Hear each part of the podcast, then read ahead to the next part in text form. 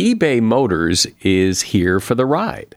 With some elbow grease, fresh installs, and a whole lot of love, you transformed 100,000 miles and a body full of rust into a drive that's all your own. Brake kits, LED headlights, whatever you need, eBay Motors has it. And with eBay Guaranteed Fit, it's guaranteed to fit your ride the first time, every time, or your money back. Plus, at these prices, you're burning rubber, not cash. Keep your ride or die alive at ebaymotors.com. Eligible items only, exclusions apply. See ebaymotors.com. Today, on Something You Should Know, a few little tricks that will make sure you look good in photographs. Then, getting people to give you what you want by negotiating just the right way. I think negotiation is misinterpreted as manipulation, and it sounds like you're trying to manipulate someone for more than you deserve. But the reality is, it's just leveraging your worth for something that you value. Also, in a job interview, should you be modest about your achievements or speak up proudly? Well, it depends on who you are. And the remarkable evidence that getting out in nature is really good for you. Spending time in nature, studies show that it can balance our nervous systems, help us recover from stress more quickly and more completely, even reduce inflammation and enhance immune function, which is, which is very important. All this today on Something You Should Know. A shout out to Claritin for supporting this episode and providing us with samples. You see, for as long as I can remember, I have had to deal with seasonal allergies stuffy nose, watery eyes, the whole deal. And the worst for me is it messes up my sleep. I wake up because I can't breathe right. And during the day, well, you know, if I'm working and I'm all stuffed up, then my voice sounds weird, and this is how I make my living. Luckily, for those of us who live with the symptoms of allergies, we can live Claritin Clear with Claritin D. I use it, and if you struggle with allergies, you should too. Designed for serious allergy sufferers, Claritin D has two powerful ingredients in just one pill that relieve your allergy symptoms and decongest your nose so you can breathe better. I've been using Claritin D for years because, well, it just it takes care of the problem. Ready to live as if you don't have allergies? It's time to live Claritin Clear. Fast and powerful relief is just a quick trip away. Find Claritin D at the pharmacy counter. Ask for Claritin D at your local pharmacy counter. You don't even need a prescription. Go to Claritin.com right now for a discount so you can live Claritin Clear. Use as directed. Something you should know. Fascinating intel, the world's top experts, and practical advice you can use in your life. Today, Something You Should Know with Mike Carruthers. We just got back from picking my son up at camp, and of course, as everyone's leaving, everybody's taking pictures. And you know, I love taking pictures, but I, I'm not so thrilled about being in pictures because so often I don't think I look that good. And if you've ever felt that way, here are some tips that will ensure that you look better in the photographs you're in. If you're taking a selfie, you know, a photograph of you and someone else with your arm out in front of you, be careful. The tendency is to hold the camera too low, so it's shooting up. A low camera angle is never flattering. Try to position the camera level with your forehead and then tilt it down slightly. Instead of faking a smile, try to think about something truly happy. A genuine smile always looks better. And don't say cheese. You can use this Hollywood trick and say the word money instead. The movement of the lips when you say money makes the smile look more natural. To prevent squinting, or having your eyes shut when the photo is taken, ask the photographer to count to three, then close your eyes and open them on three. If you're standing, turn slightly and put your weight on one foot. It may feel funny, but you will look better. And look slightly above the lens, not directly into it. And that is something you should know. I have always remembered some advice my father gave me when I was very young, and, and that is if you want something, you have to ask for it.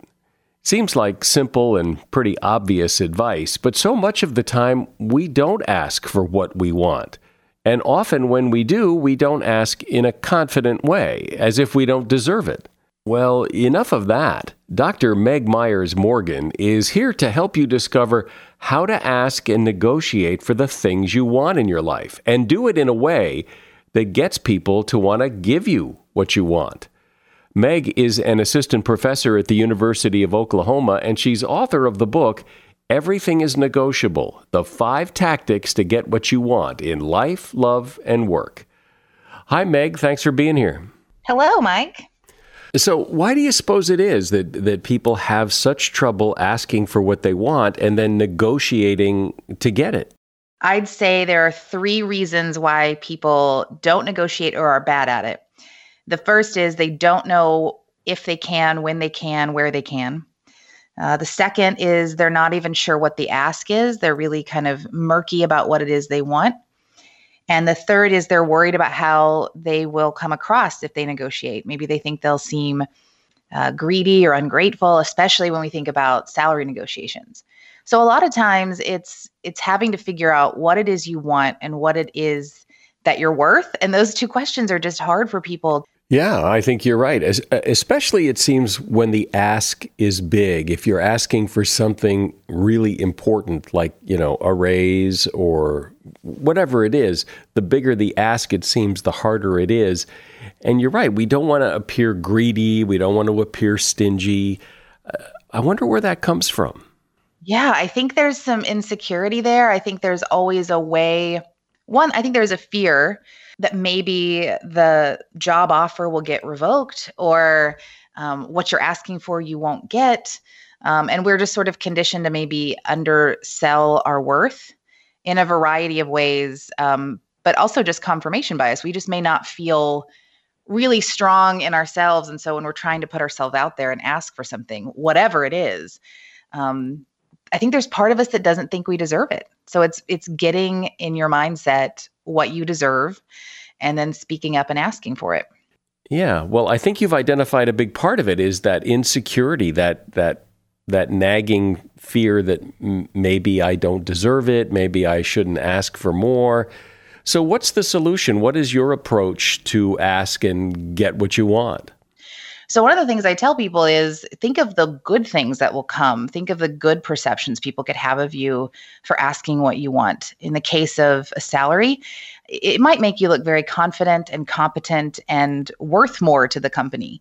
Um, if you're a wife negotiating with your spouse for more support and help at home, um, it looks like you're standing up for yourself. So, I think it's a little bit about um, reframing your concern over what other people are going to think. Isn't it interesting that, you know, in my case, let's say, if somebody asks me for something, I don't necessarily think badly of them for asking.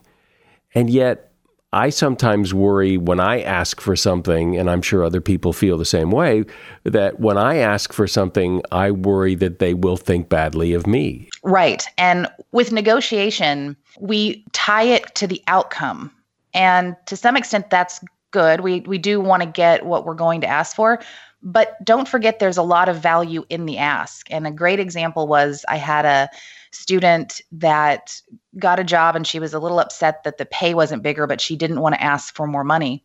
And so we talked about it and then she decided okay, she would ask and they came back and they said, "I'm sorry, we're just not going to this is all we're going to offer you." But because she had made that ask, she now realized she was worth what she was asking for and she turned the company down.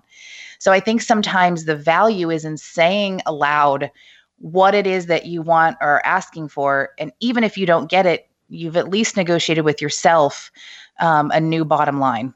I know you talk about deadlines and how deadlines can get in the way of what you want, and setting arbitrary deadlines for things that you think you want can be a problem. I'm not sure why we do this. I see this a lot with um, the younger generation where they sort of line up their life by deadlines. So they need to have, you know, a master's degree by 30 or be married by 25 or kids by whenever. And the problem with that is you start to compartmentalize your life instead of letting it all happen at once.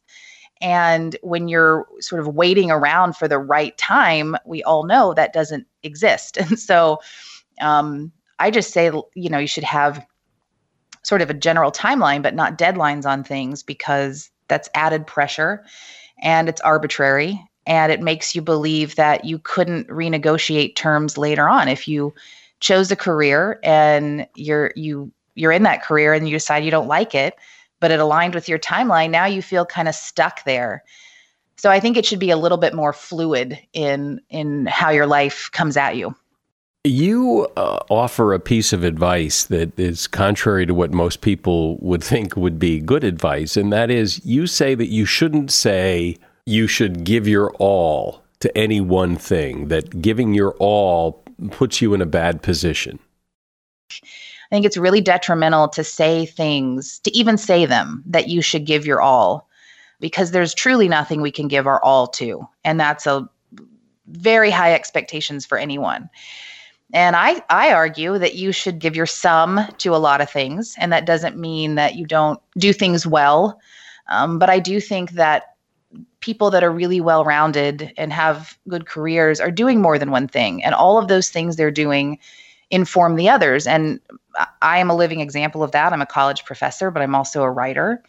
And I and it helps me sort of spread out career disappointments and achievements because sometimes you're up in one side of your career and if all your eggs are in one basket, you might have some highs and some lows, but those lows will be tough if there's not something else tethering you.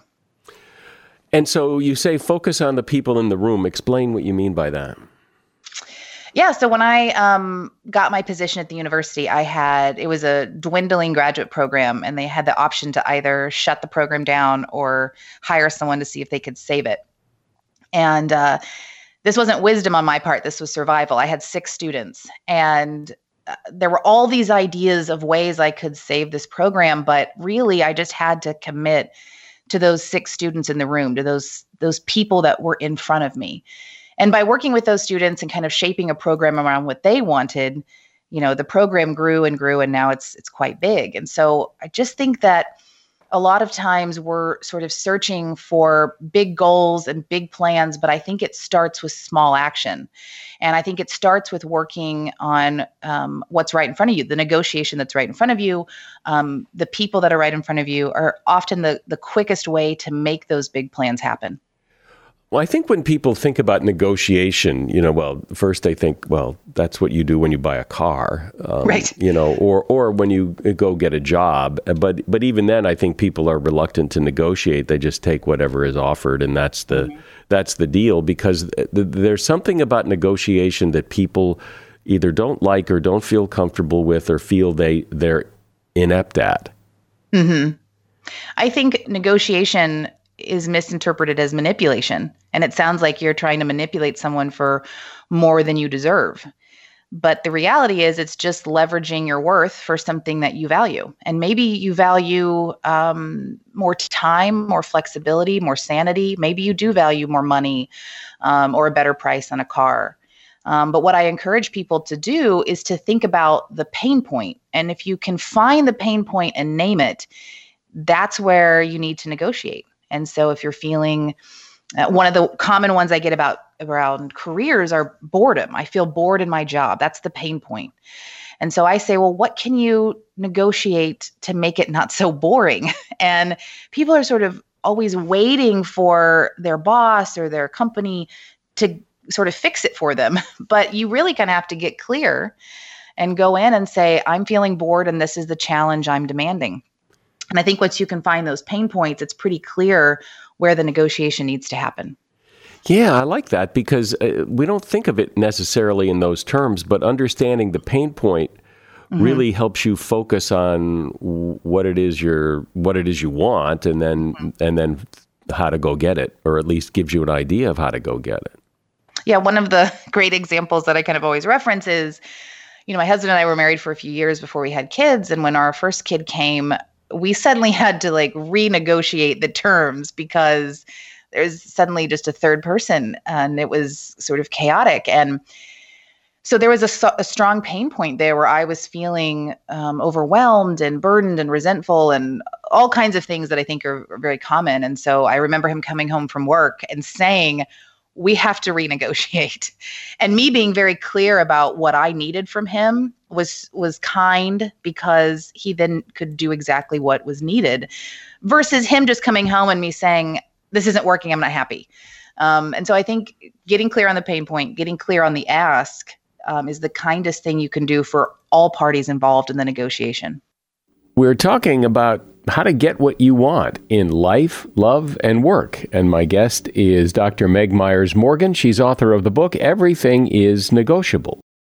If you have to hire someone, what's the best way? Referrals? Well, maybe that could work.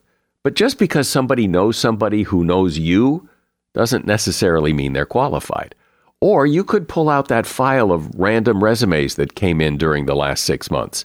Maybe there's somebody in there. Maybe. Now, I, if you're hiring, you need Indeed. Indeed is your matching and hiring platform with over 350 million global monthly visitors, according to Indeed data, and a matching engine that helps you find quality candidates fast. As a business owner, I've found that hiring the right people, well, there's just nothing more important. Don't leave it to chance or a referral or a random resume. Use Indeed. In the minute I've been talking to you, 23 hires were made on Indeed, according to Indeed data worldwide. Indeed's matching engine is constantly learning from your preferences. So the more you use Indeed, the better it gets. And listeners of this show will get a $75 sponsored job credit to get your jobs more visibility at indeed.com slash something. Just go to indeed.com slash something right now and support this show by saying you heard about Indeed on something you should know. Indeed.com slash something. Terms and conditions apply. Need to hire? Oh, you need Indeed. eBay Motors is here for the ride. Remember when you first saw the potential? And then, through some elbow grease, fresh installs, and a whole lot of love, you transformed 100,000 miles and a body full of rust into a drive that's all your own. With over 122 million parts for your number one ride or die, you can make sure your ride stays running smoothly. Brake kits, LED headlights, exhaust kits, turbochargers, bumpers, whatever your baby needs, eBay Motors has it. And with eBay Guaranteed Fit, it's guaranteed to fit your ride the first time, every time, or your money back. Plus, at these prices, you're burning rubber, not cash. Keep your ride or die alive at ebaymotors.com. Eligible items only, exclusions apply. See ebaymotors.com. So, Meg, I think one of the fears, one of the reasons people hesitate and don't ask for what they want is they fear the response. You know, what if they get rejected? What if the whole thing falls apart? What if the person says no? Uh, and if you don't ask, then you'll never hear those things. Yeah. I mean, I think there are ways, you know, I, I'm a big fan of having a personal board of directors, having a mentor, having somebody that's not in your line of promotion that you can kind of talk to about this so it doesn't seem as demanding.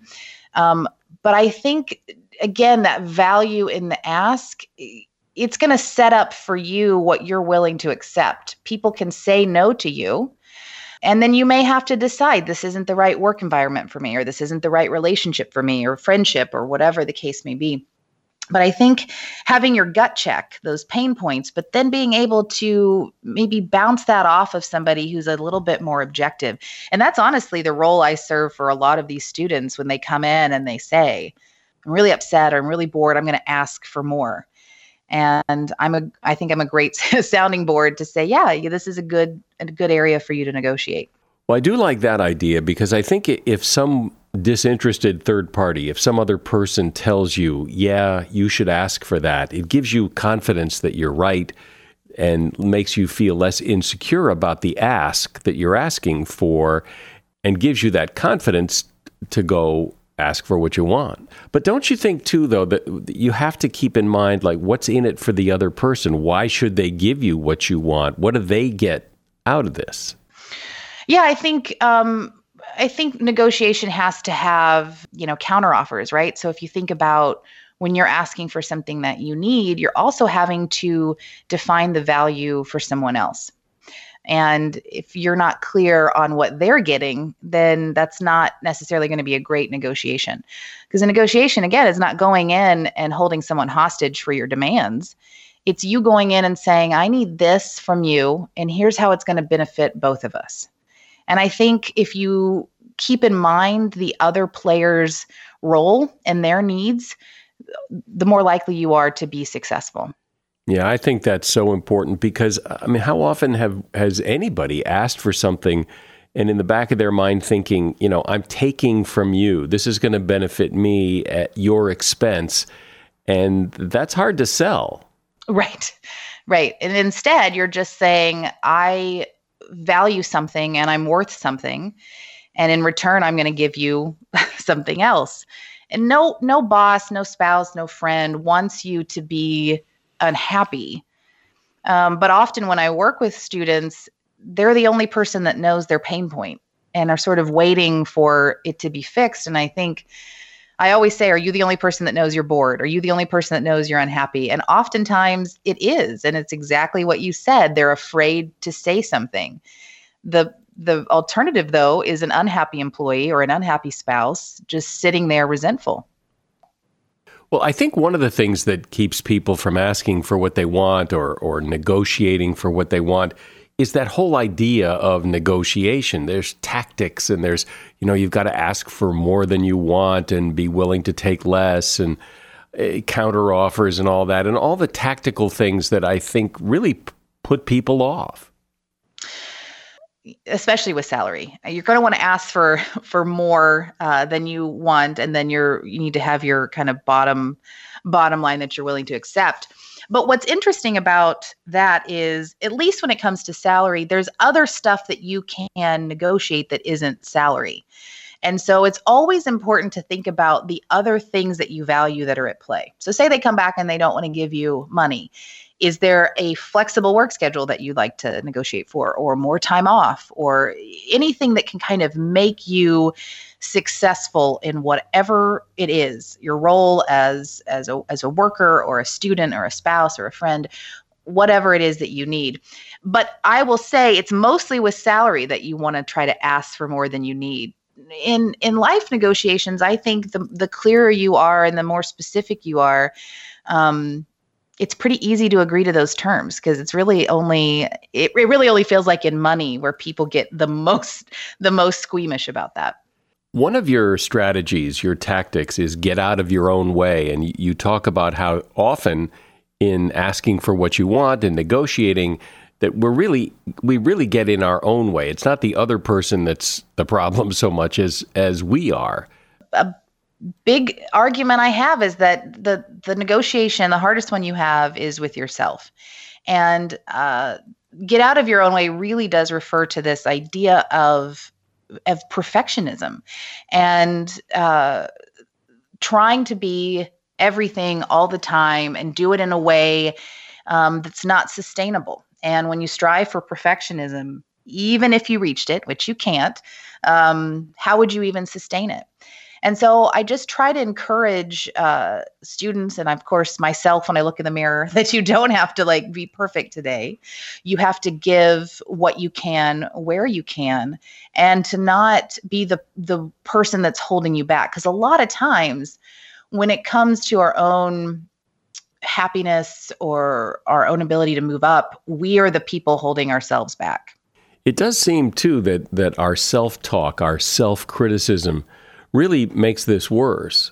Self criticism is a you know a big driver into why we don't value ourselves more, and I've certainly wrestled with that. And a, a big part of the argument is just if you aren't speaking and thinking highly of yourself, nobody else will either. So you sort of have to set the tone for how people are going to perceive you. And if you're worried that they think that you're not perfect or that you're failing, that's the only choice they'll have to think. Yeah, well, and when it comes to asking for what you want, whether it's a, you know a, a raise or anything, it's hard to ask confidently for what you want when you're talking to yourself all the time about how you don't deserve it. And we, we tend to do that. Well, we do it out loud too. You know, one of my big pet peeves that I see my my peers do is get on social media and thank their husband for putting up with them. Um, we say things out loud, and if you just track for a day the way you talk about yourself, um, you start to see some kind of upsetting patterns about even if you do it in jest oh i'm so i'm so stressed out i'm so harried i'm so forgetful and that kind of starts to lead the way other people think about you and the way you carry yourself. And so you really in a big part of the book is changing your narrative and changing the way that you uh, talk about yourself and see yourself and one of those is getting rid of that negative self-talk well, it's so true. What you say out loud about yourself and what you say internally to yourself, you say it enough, and pretty soon other people start to believe it, and you start to believe it. And pretty soon you become this person that you're talking about. Yeah, that was one of the personal negotiations I did was when I had my first kid, I thought it was very important that I looked very busy and stressed out. And at work, I needed to be talking about how much I missed my kids. And when I was with my kids, I needed to be stressed about work. And I did this sort of on and off for a year, sort of glorifying busy. And then I just, I don't know what hit me, but I thought this isn't this isn't who I am. I don't I don't want to be like this. And I realized a lot of it was just I don't know, fake narrative. And I didn't want to be that example for my students, and so I just stopped and I renegotiated. And I thought, no, the the way I want to be perceived is excited about all the stuff that's in my life, and I am. And so why was I why was I so quick to kind of write it off or act like it was a burden when it wasn't? Well, one of the things you've made really clear here is a big part of asking for what you want and getting what you want is internal is is preparing yourself to do it not just in who you ask and how you ask it. It's been it's been really insightful. Dr meg myers morgan has been my guest. She's an assistant professor at the university of oklahoma and her book is everything is negotiable the five tactics to get what you want in life love and work. You'll find a link to her book at amazon in the show notes. Thanks meg thanks mike it's been a pleasure Seeking the truth never gets old. Introducing June's Journey, the free to play mobile game that will immerse you in a thrilling murder mystery. Join June Parker as she uncovers hidden objects and clues to solve her sister's death in a beautifully illustrated world set in the roaring 20s. With new chapters added every week, the excitement never ends. Download June's Journey now on your Android or iOS device or play on PC through Facebook Games. Another day is here, and you're ready for it. What to wear? Check. Breakfast, lunch, and dinner? Check. Planning for what's next and how to save for it? That's where Bank of America can help. For your financial to-dos, Bank of America has experts ready to help get you closer to your goals. Get started at one of our local financial centers or 24-7 in our mobile banking app. Find a location near you at bankofamerica.com slash talk to us. What would you like the power to do? Mobile banking requires downloading the app and is only available for select devices. Message and data rates may apply. Bank of America and a member FDIC. From the time you were a child, you have probably heard that you need to go outside, that being outside is good for you. And you've probably heard the advice that it's good to be out amongst nature, that it lowers your stress. But all this get outside, it's good for you advice, it all seems a little vague. How exactly is it good for you? What is being outside around trees and plants? How, how does that really affect you? Well, here to tell you is Lucy Jones. She is a writer who has explored the science behind the idea that there's a connection between your health and well being and being outdoors in the natural world. The name of her book is Losing Eden Our Fundamental Need for the Natural World and Its Ability to Heal Body and Soul. Hi, Lucy. Welcome. Thank you for having me. It's great to be here. So, what is it about being outdoors that's supposed to be so good for you? Well, other than the fact that, you know, nature is beautiful and it's lovely, what is it that happens when you go out in it? Sure. I mean, yes. And that was my kind of assumption at the beginning that it must be to do with the the simple beauty. But in fact, what's really fascinating and really important is that spending time in nature really affects us from our heads to our toes.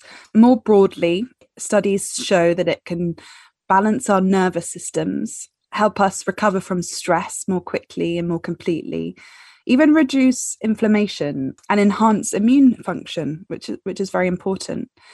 And breaking that down a bit, there are so many myriad elements in the living world which scientists have now been showing and proving and measuring and explaining has have quantifiable impacts on us. So let me give you a few examples. Um, if you're a gardener and you might get a buzz after gardening and digging your hands in soil, that might be because there's a mycobacteria that lives in soil which has been found to have antidepressant like effects on the human brain. It boosts our serotonin. So that might explain why you get a buzz after gardening. We all might know that spending time in, in parks is supposed to be good for us. But did you know that we have a genetic disposition to prefer certain shapes of trees, shapes that um, would have occurred on the savannah where we spent 99% of our evolutionary history? Another example that I really loved is is the word petrichor, um, which which means the smell of the earth after it's rained. You know when you've had um, kind of a long dry spell with no rain, and then it rains, and the uh, the air smells really amazing. And studies show that when we smell that smell, areas of our brain associated with calmness and relaxation are activated. And that's what really kind of blew my mind was the, the kind of depth and variety and diversity of the evidence. But how much does it move this needle? Does smelling that smell or seeing trees of a certain shape measurably change your mood, or you would have to do it every day, or you'd have to do it a couple hours every day? Like, how much you're assigning kind of this this attribute to being out in nature, but like, how much benefit is there?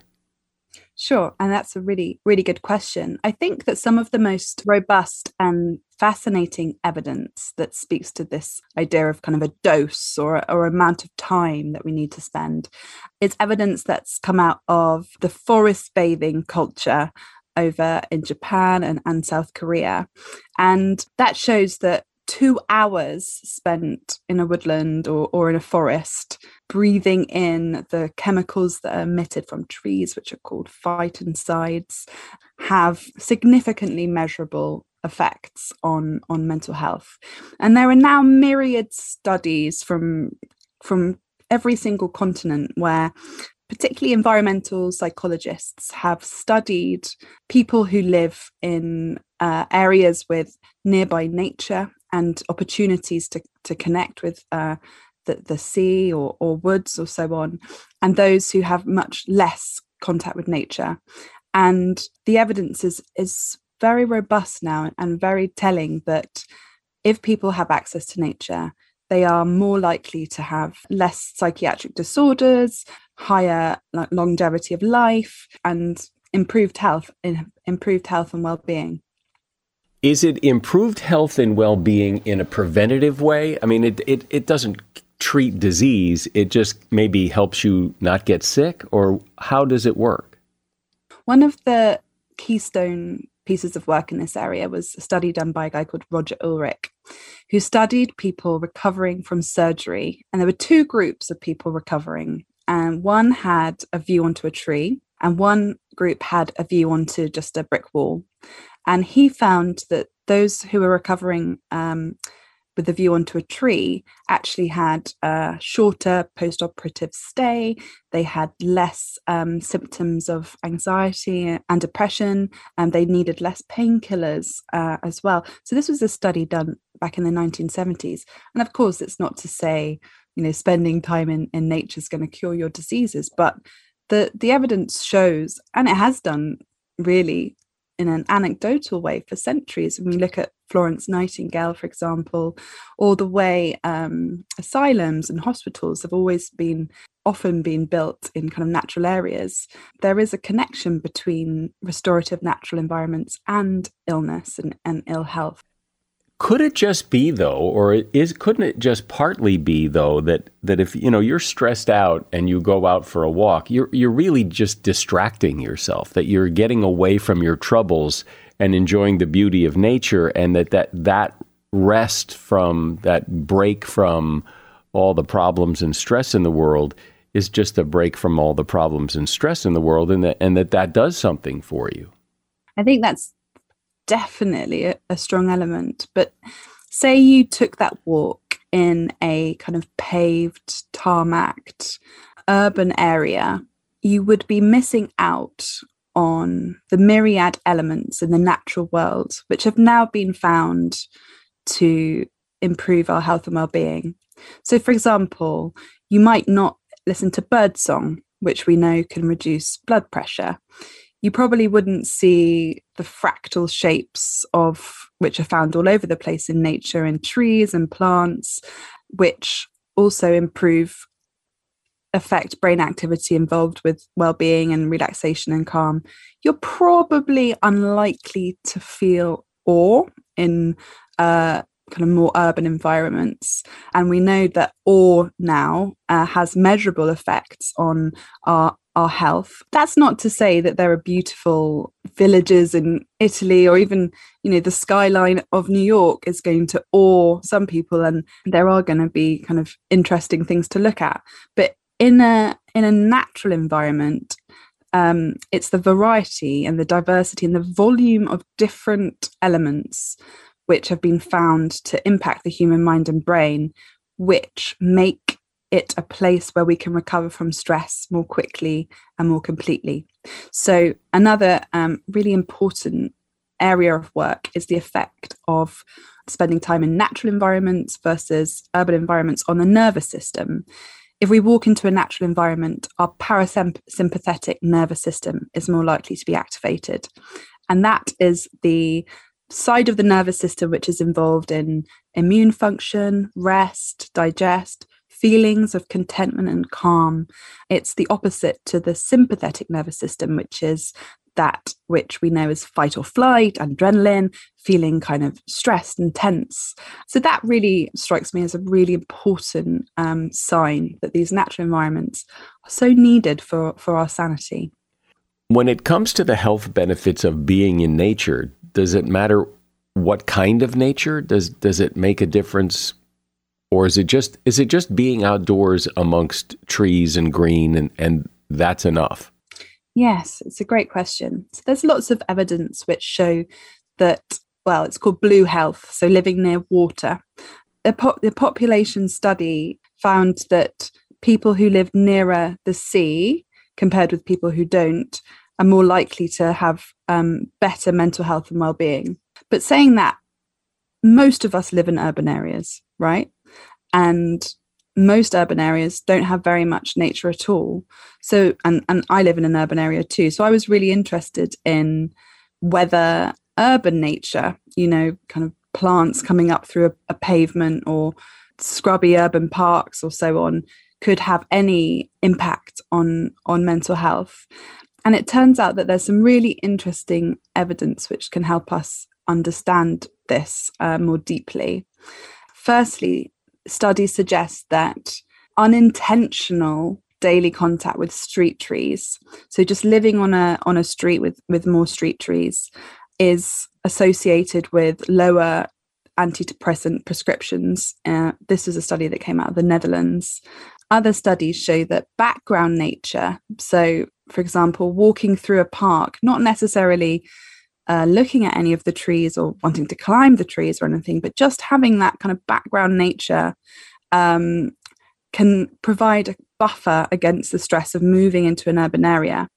And I think these studies are very important because they show that even if you're not someone for whom nature is is a hobby or something that you that you kind of want to spend your restoration time doing, it shows that everybody needs nature and the implications then for urban planning and, and green design are really, really significant. Of course, I think most of us know this, but this huge now growing evidence base of the last 10, 20 years of really robust empirical and, and peer reviewed science just shows that, you know, unequivocally, we really need more nature for, for our health and well being. You know what I wonder is does it matter if you're into nature? Like if if you really love being in nature, are the effects better than if you're maybe, you know, an urban dweller, you don't care that much about getting away and being out in nature. So maybe you're more immune to the effects because you're not really paying attention to it. Well, that was that was definitely me. About 10 years ago, I was living a really urban life, not spending any time outdoors and doing other things for my restoration. And, and, my experience was that falling in love with the natural world again and experiencing the, the restorative benefits of, of being by a, a beautiful marshland and, and by a canal um, was so powerful. I was kind of like, how did I not know about this before? You know, why isn't this being prescribed? But there was a, a, study done by uh, a guy called Gregory Bratman, which compared people walking down a busy street with no nature on it, uh, no trees or so on, and then walking down a street with tree lined and greenery. And his study found that those who walked down the the tree lined street had less rumination and brooding and worry and less activity in a particular area of a brain of the brain associated with those things. And rumination and worry are associated with depression and so on. And i thought that that was really interesting. You know, those weren't people who were nature lovers. They're just kind of the general population you mentioned in the beginning of our discussion, for example, that the smell after it rains seems to have some sort of uh, effect on people, or if your hands are in the soil, there's something in the soil that that seems to help with depression. And these are very specific things. But this general sense of when you're in nature, it makes things better. It makes your mental and physical health better. What else besides things in the soil? Or uh, you know the smell after a rain is helping or is it that we it just is? It just being out in nature is good for you and we don't really know why. The the latter we don't know yet. I mean there are lots of things that we don't know. So we don't know. From my research i'm i might bring in the idea of biophilia which is the the theory that because we have spent 99% of our evolutionary history outdoors and among trees, we have an innate affiliation and innate kind of appeal or drawing towards the living world.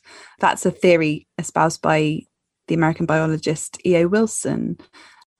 You know what it almost sounds like is is you could actually look at this as not not so much that nature is good for you, but not being in nature is bad for you. That's the problem you know, it's another way of looking at the same thing, but it, it's kind of the flip side of the coin that the fact that we aren't out in nature is what's causing all all these problems that we have of stress and everything else, and that that's the problem, and nature is the cure because that's where we belong in the first place. I think that that's absolutely it. I mean, we're living at unprecedented disconnection from the living world we spend in the industrialized global north between 95 and 99% of our time indoors. And we've never been at this point of, of disconnection and kind of estrangement from the rest of nature before. I think because of that disconnection, we've forgotten or we're overlooking uh, how much we need the rest of nature and how much we we are nature too. You know, we are we are part of nature. We might think we're not, but we are. Has there been any research that just looks at people who live in urban areas versus people who live in rural areas and just compare them in terms of these kind of mental health things to see if you can attribute the fact that you live more amongst nature that it does anything? Yes, there's there's plenty of studies that compare urban groups with rural groups a really interesting number of studies compared the Amish with the Hutterites, and they found that the children of the Amish, uh, who are more used to kind of living living near animals, going in and out of barns, um, having a much more kind of traditional relationship with the natural environment compared with the Hutterite children who live away from the kind of air conditioned uh, barns. They have kind of big tractors. Uh, the children are not kind of living alongside animals in the same way as the Amish are. And they found that the children of the Amish had much lower levels of inflammation and inflammatory conditions such as uh, asthma or allergic disorders.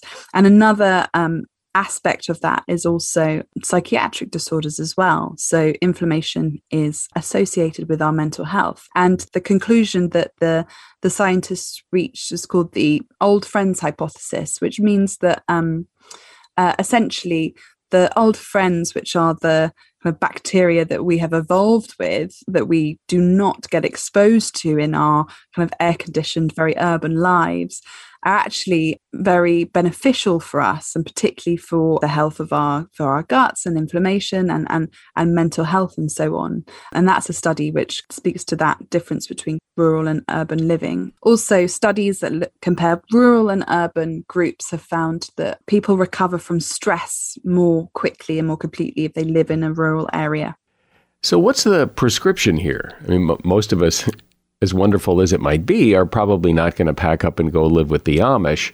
So, what is the prescription as to how much nature we need? Or is it just that any nature is better than no nature, a lot of nature is better than a little, or what?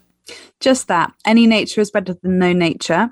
So, some s- studies from Edinburgh found that even walking through a park, you know, for five minutes um, had measurable effects on brain activity from then moving into an urban area. It buffered the stress of the group that walked through the park.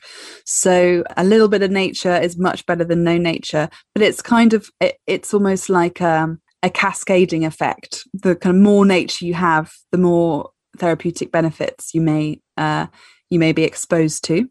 So really, it's it's all good news. I mean, being outside in nature is good, and there's no other side of it. Other, well, I guess, you know, unless a tree falls on you, then I guess it's not so good. But but nature is good for everybody, and most people like being outdoors, so it it truly is a win-win. Lucy Jones has been my guest. She is a writer, and the name of her book is Losing Eden Our Fundamental Need for the Natural World and Its Ability to Heal Body and Soul. You'll find a link to that book in the show notes. Thanks, Lucy. Thanks for being here. Thank you. Take care. Modesty is a wonderful trait to reveal on a job interview, but only if you're a woman. A study done at Rutgers University had over 200 people examine a series of videotaped job interviews, both men and women. The job applicants were actually actors told to respond modestly to the interviewer's questions. All of the applicants appeared equally qualified for the job. The results of the study showed that modesty was viewed as a sign of weakness and a low status character trait for men that could adversely affect their employability or earnings potential. Modesty in women, however, was not viewed negatively, nor was it linked to status. These are long standing stereotypical gender traits that may not seem fair, but they are still valid in today's workplace. And that is something you should know. So, normally I ask you at this point in the show to share this podcast with a friend or family member, but today I'm upping the pressure. I'm going to ask you to share it with three people. Three people. How hard can that be? Share this podcast with three people. I'm Mike Carruthers. Thanks for listening today to Something You Should Know. The Bigger Pockets portfolio of podcasts are worthy of your investment. We're having a real conversation as real real estate investors. New episodes available every day. It's important to buy where it makes money and not necessarily where you want to travel to. Bigger Pockets, On the Market, Rookie Real Estate, or Money Podcast. The purpose of flipping is to create more cash so then you can reinvest into other types of properties. The Bigger Pockets Podcast on YouTube or wherever you listen.